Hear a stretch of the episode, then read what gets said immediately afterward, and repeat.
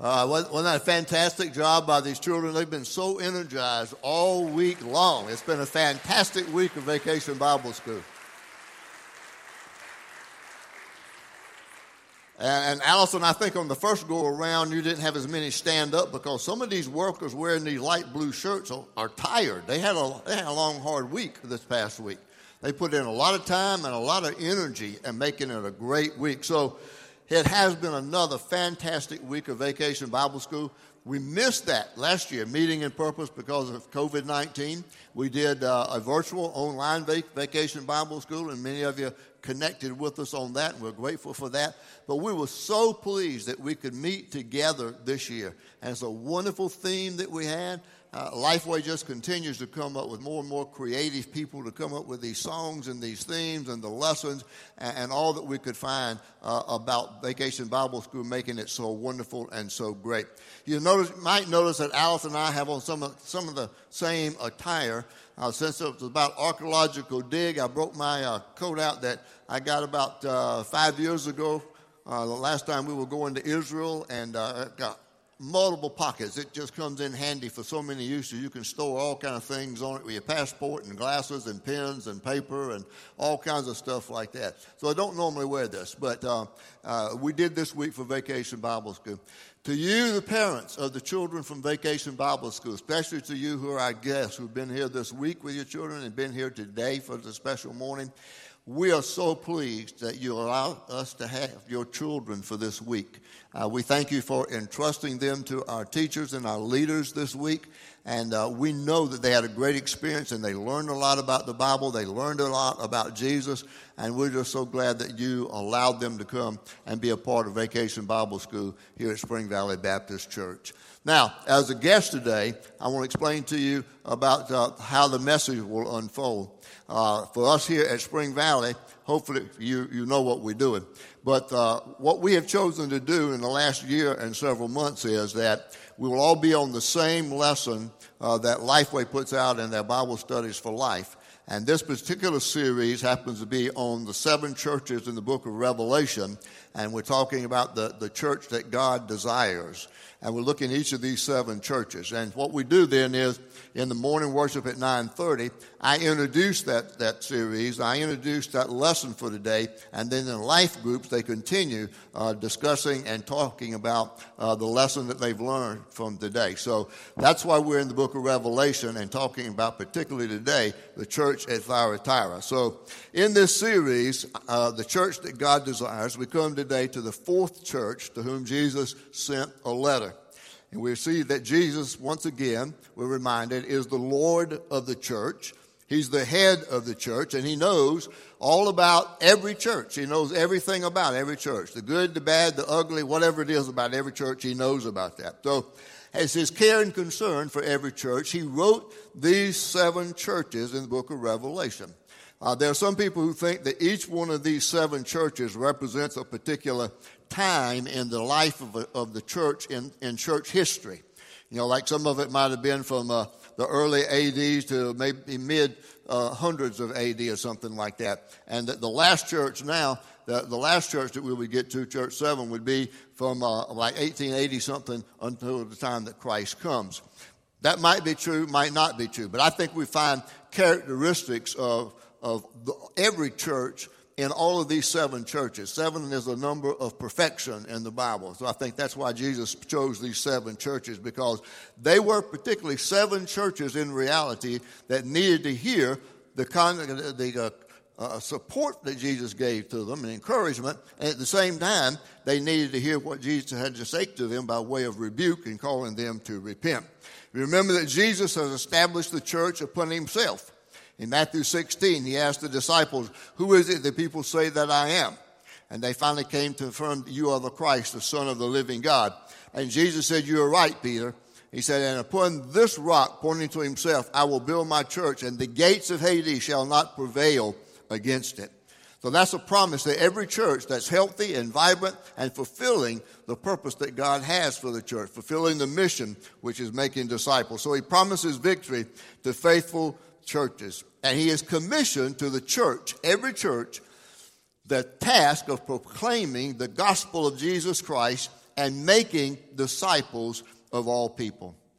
Uh, a couple of weeks ago, we were in Nashville for our Southern Baptist Convention, and uh, our, our, outgoing president, J.D. Greear, uh, made mention of the fact that right now in America, there are more Southern Baptist churches than there are Starbucks, McDonald's, and Subways combined. That's an interesting thought, isn't it? So you might be sitting there thinking, okay, I wonder how many that is. Well, uh, I looked it up. And that figure varies from day to day, sometimes from hour to hour. But as of Thursday afternoon, when I looked, there are 47,530 Southern Baptist churches across America. What's our membership? Well, we've always been proud of that as Southern Baptists. It's somewhere between 15 to 16 million. I say somewhere between that because, you know, just like every church has a lot of people whose names are on the roll, we don't know where they are. Well, that's true eh, eh, eh, across the Southern Baptist Convention. We don't know where they are. Now, how many typically gather on a Sunday morning across America in Southern Baptist churches? This is a telling figure 5,250. So you get what, less than a third of us Southern Baptists gather on a weekly basis. And did you know that the average church size in America, when you think about all the mega churches around, but the average church size in America in Southern Baptist Convention life is only about 100 people in attendance? We also recognize that all churches are different. Every church is, is uh, unique. And it takes that, different churches with different styles, to reach different people. See, a diversity of people needed to reach our diverse culture. In our Southern Baptist Convention, we have a lot of churches that are declining. And so there's a great emphasis that's been placed upon revitalization of these congregations. But the truth is, some of them just simply need to close the doors and merge with somebody else because they're not going to get healthy. Their neighborhood has changed. They have not been faithful in proclaiming the gospel, and they have, they have drawn to a smaller number week by week. And so some of them will not survive. That is why uh, we have been given a great challenge and a vision 2025 through our leaders in our Southern Baptist Convention that we want to plant, that is to start, 5,000 new Southern Baptist congregations by the year 2025.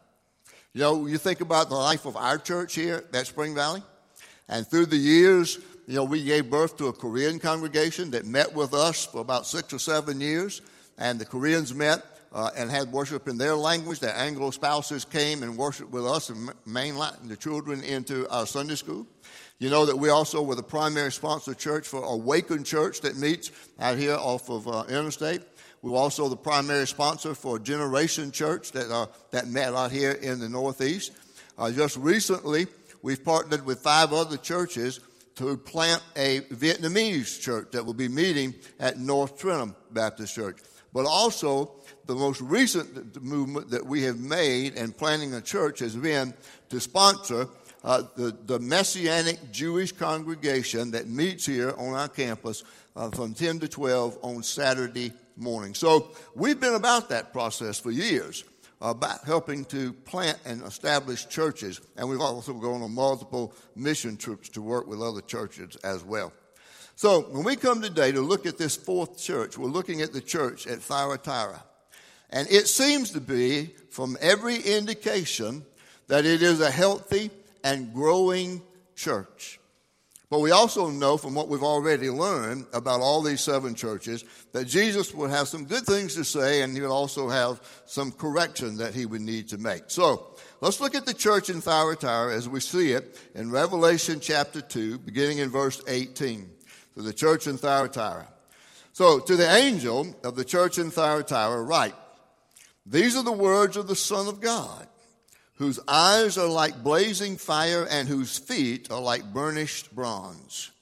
I know your deeds, your love and faith, your service and perseverance, and that you are now doing more than you did at first. Nevertheless, I have this against you. You tolerate that woman Jezebel, who calls herself a prophetess. By her teaching, she misleads my servants into sexual immorality and the eating of food sacrificed to idols. I have given her time to repent of her immorality, but she is unwilling. So I will cast her on a bed of suffering, and I will make those who commit adultery with her suffer intensely unless they repent of her ways. I will strike her children dead. Then all the churches will know that I am he who searches hearts and minds, and I will repay each of you according to your deeds. Now I say to the rest of you in Thyatira, to you who do not hold to her teaching and have not learned Satan's so called deep secrets, I will not impose any other burden on you. Only hold on to what you have until I come.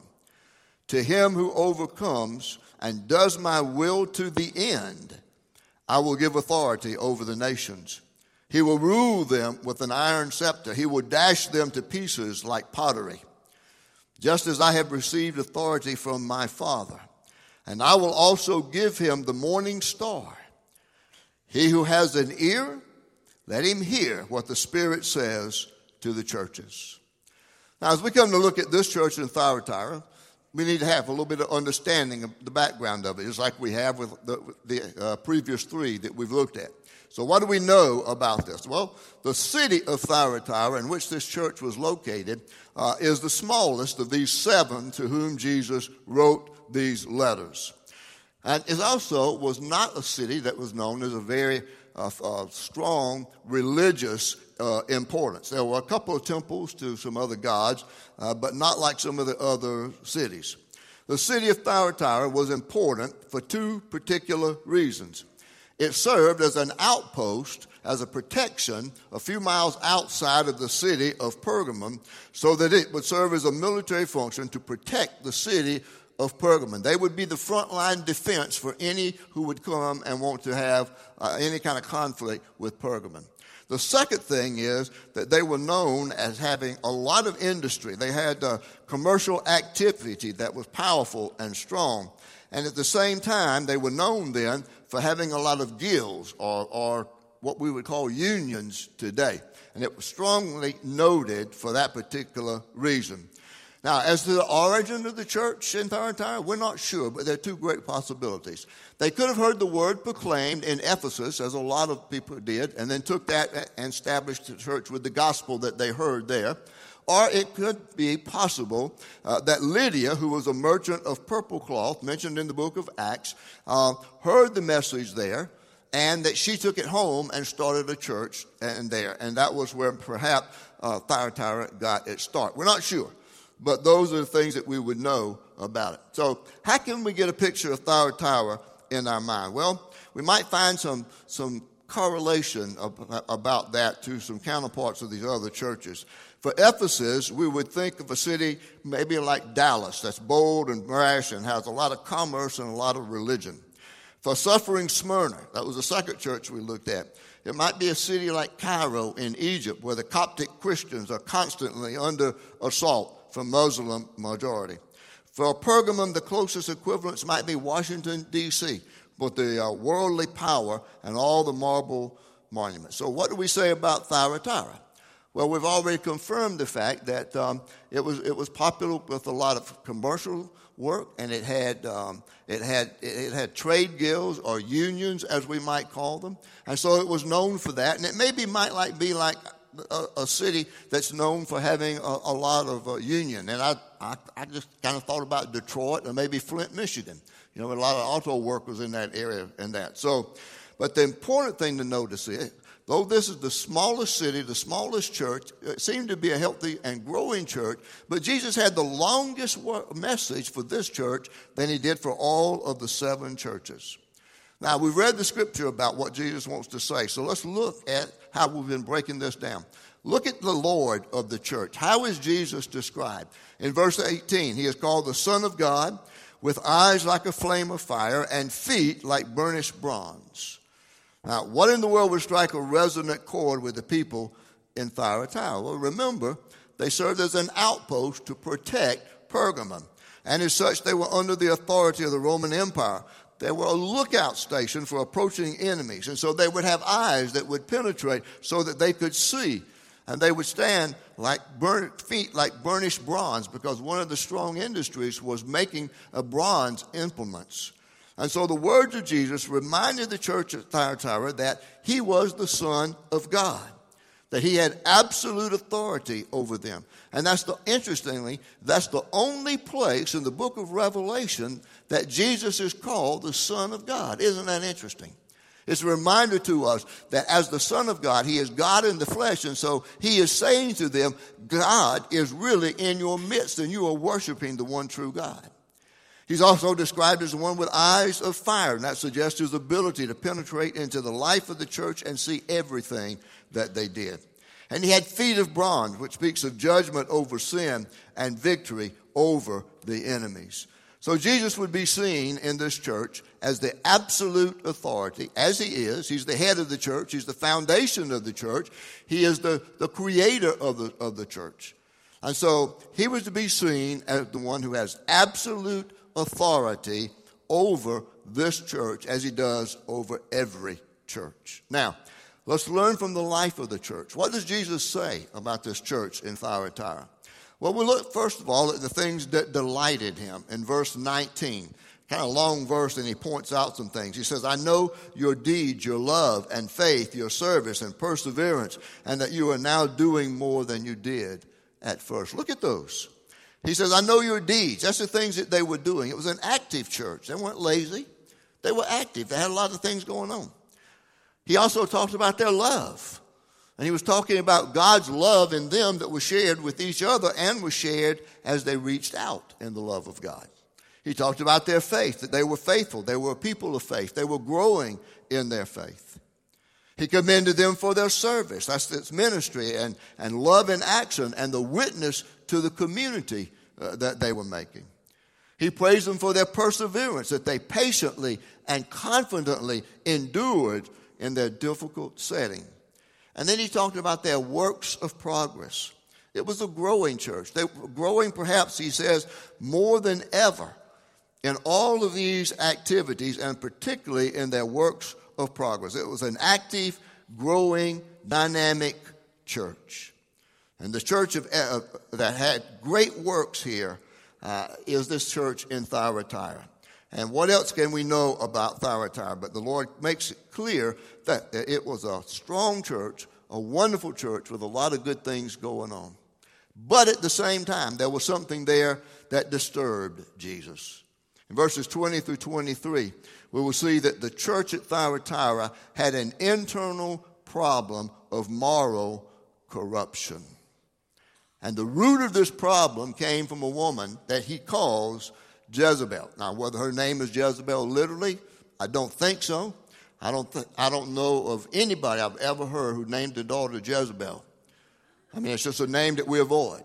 You know, we don't name our children, you know, usually Nero or, or Jezebel or any of those names that were associated in the Bible with despicable characters and actions. But like the Jezebel in the Old Testament, she was a deceitful woman. And she was seeking to lead people astray. She was a teacher, he says, of the deep things of Satan. And she was seen as a seducer of the people of God. So, what was she doing? Well, more than likely, it's like this. There are many different people work with many different uh, occupations. And they were members of these trade guilds or unions, okay? And so they would get together, and Jezebel would meet with them. And when she would meet with them, she would make it a requirement that they had to listen to her teaching, hear what she had to say, and then that she would entice them then into casual sex in different activities with, uh, with pagan gods and to, and to make themselves less than pure. That's why your lesson today, when you get in your life group, will stress um, purity above everything else. Now, you would notice then that, of course, if a Christian wanted to succeed in business, they not only had to work hard, but they had to be a part of the union here in Thyatira. And that meant then that they had to be a part of the group that Jezebel was leading. Not to be a part of that was to commit economic suicide. And the result was that the church became guilty of the moral sin of spiritual corruption. Now you got to ask the question why did this church allow Jezebel to do these things? Well, I think one, she was pretty strong and powerful in her ways. You know, it's sad to think, but it might be that they put economic success above spiritual integrity. And it might have been that maybe maybe she had a place of importance in the church through family relationships or something. The leadership of the church supported her in her actions and all that she did. But the bottom line is this woman named Jezebel was leading the church to moral compromise. It's a frightening thing to think about what can happen in the life of a church when it begins to compromise and tolerates within the life of the church what's going on out in the community around it. Jesus pointed out that not everyone was guilty of that. And he also gave them a warning to repent. And he also said about Jezebel and her followers that they had refused to do so even under strong warning. So, what is the message for us that we really need to get out of this study of the church of Thyatira? And it's this it was, it was a compromising Christian commitment for success in the world. Billy Graham said about this church they either had a poor conscience or little courage. They had a poor conscience a little courage. See, every one of us needs to look at the life that we live for the glory of God. Are we dealing with tolerance to the extent that we're yielding to compromise? Or do we have the courage to stand up for our convictions? More than 100 years ago, Soren Kierkegaard, the Danish theologian, warned that the age of the crowd was upon us. And in such an age, Kierkegaard said, people would not think of deciding for themselves, but they would follow the advice given to children going off to a party. The parents would say, Look and see what the others are doing, and then behave like them. That might describe your life. See, have, have you moved from a tolerance of the world to a compromise with the world? There is always the reality that what one generation tolerates, the next generation will embrace.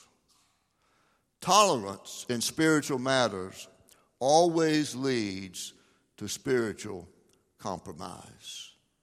Now, what then is the lessons for the church? What does Jesus say? Well, he gives two challenges. Verse 29.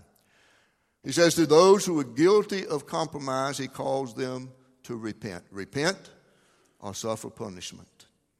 And to those not guilty in the challenge, to remain faithful to the end. What did he say would happen? There would be intense suffering, her followers would die, and all the churches will know that God is serious about sin in the church. And then he also gives a twofold promise of reward to those who do not compromise. And he says to them that they will have the promise of victory. Verses 26 through 27. To him who overcomes and does my will to the end, I will give authority over the nations. That's a quote from Psalm 2, which reveals the authority of the Son of God. And Jesus says his faithful ones will reign with him in authority in the kingdom that is to come. And then in verse 28, he promises the presence of himself. I will also give him the morning star. And in verse 29, he says, He who has an ear, let him hear what the Spirit says to the church. The morning star is what Jesus is described as in Revelation 22 16. And he's saying, When you remain strong, you remain pure. Then he says, I will come to you, I will be with you as the morning star. You will have my presence in you forever. So let's wrap up this church at Thyatira. What can we say about it? When we look at them, yeah, they were strong, they were growing, they were active, they were busy for the kingdom, but they were tolerant of activities and teaching that they should not have allowed to take place. They were experiencing the reality of what happens when you have so much tolerance for what's going on in the non Christian culture around you that it always leads to spiritual compromise. The other thing that we can gain, claim from this is this, though. When we look at Thyatira and we hear the words of Jesus, is this. While tolerance leads to compromise, faithful obedience results in pleasing the Lord Jesus, and we reign with him in victory forever and ever. So, in your life groups, as you think about not yielding to tolerance, but maintaining purity, think about that. Are you compromising your faith to tolerate something that you know is not right? And are you excited about living in obedience and faith in a relationship with the Lord Jesus Christ so that you will live in his presence forever and ever in the kingdom that is to come? And while you wait for that, that you will be faithful in serving him without any compromise. A lot to learn from each one of these churches. Take this lesson from Thyatira to heart as you live in this culture. Pray with me. Father, we thank you for the letter that you, you, you, sent through your Lord Jesus Christ to the angel, the pastor of the church at Thyatira, and we thank you, Lord, for pointing out the good things this church was doing. And that gives us encouragement. But Father, we thank you also for pointing out uh, the dangers that this church was facing because uh, of its compromise and, and being tolerant of, of actions and activities that should not have been taken. Help us as a church at Spring Valley Baptist to be a church that is a growing church based upon your principles of growth, the commitment to your truth, the commitment to your inerrant word, Father, the commitment to the lordship of Jesus Christ.